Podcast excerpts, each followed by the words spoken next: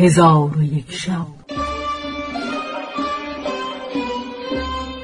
چون شب چهارصد و هفتاد و سیم برآمد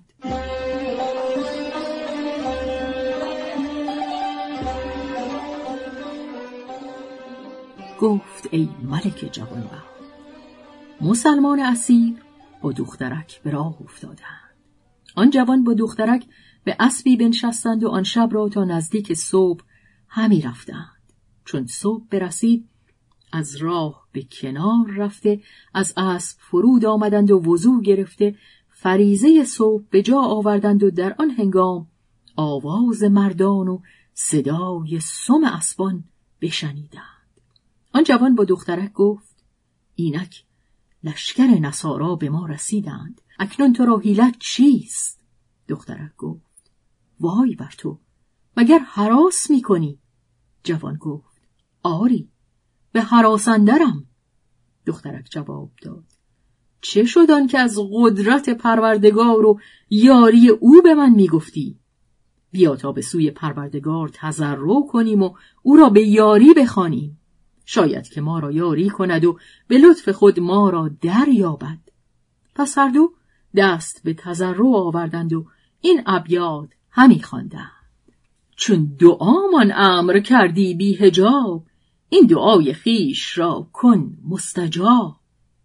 پس در آن حالت که آن جوان دعا می کرد دخترک آمین می گفت.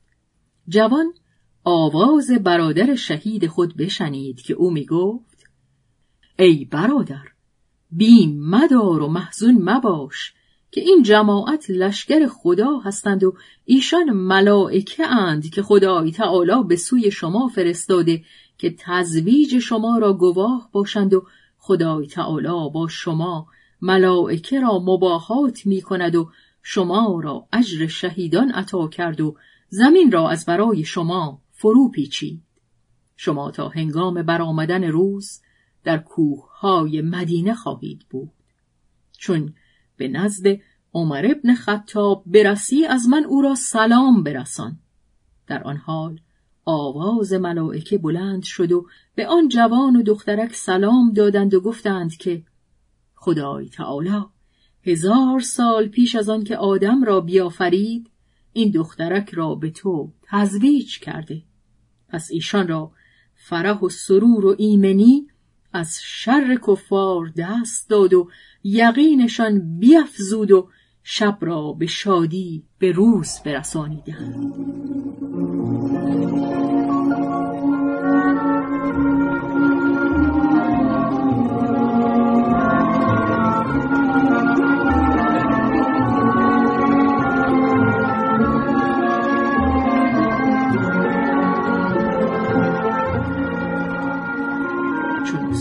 بدمی؟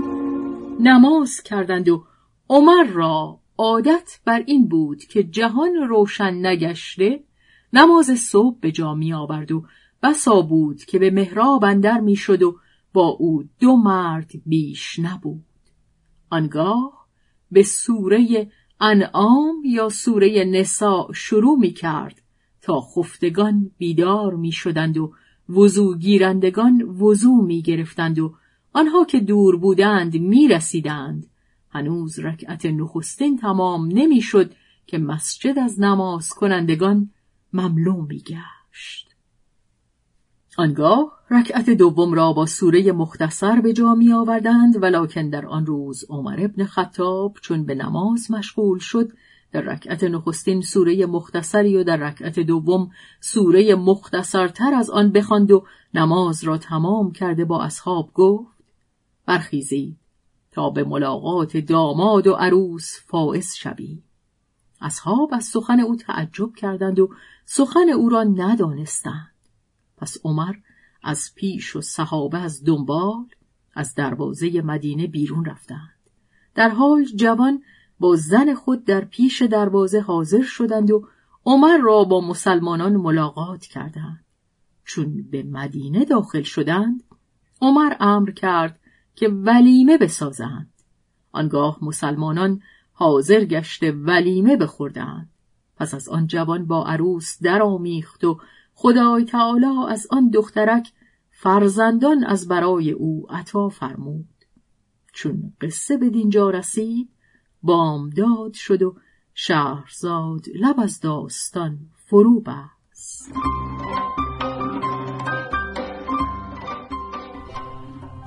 به روایت شهرزاد فتوهی. تنظیم از مجتبا میرسمیعی.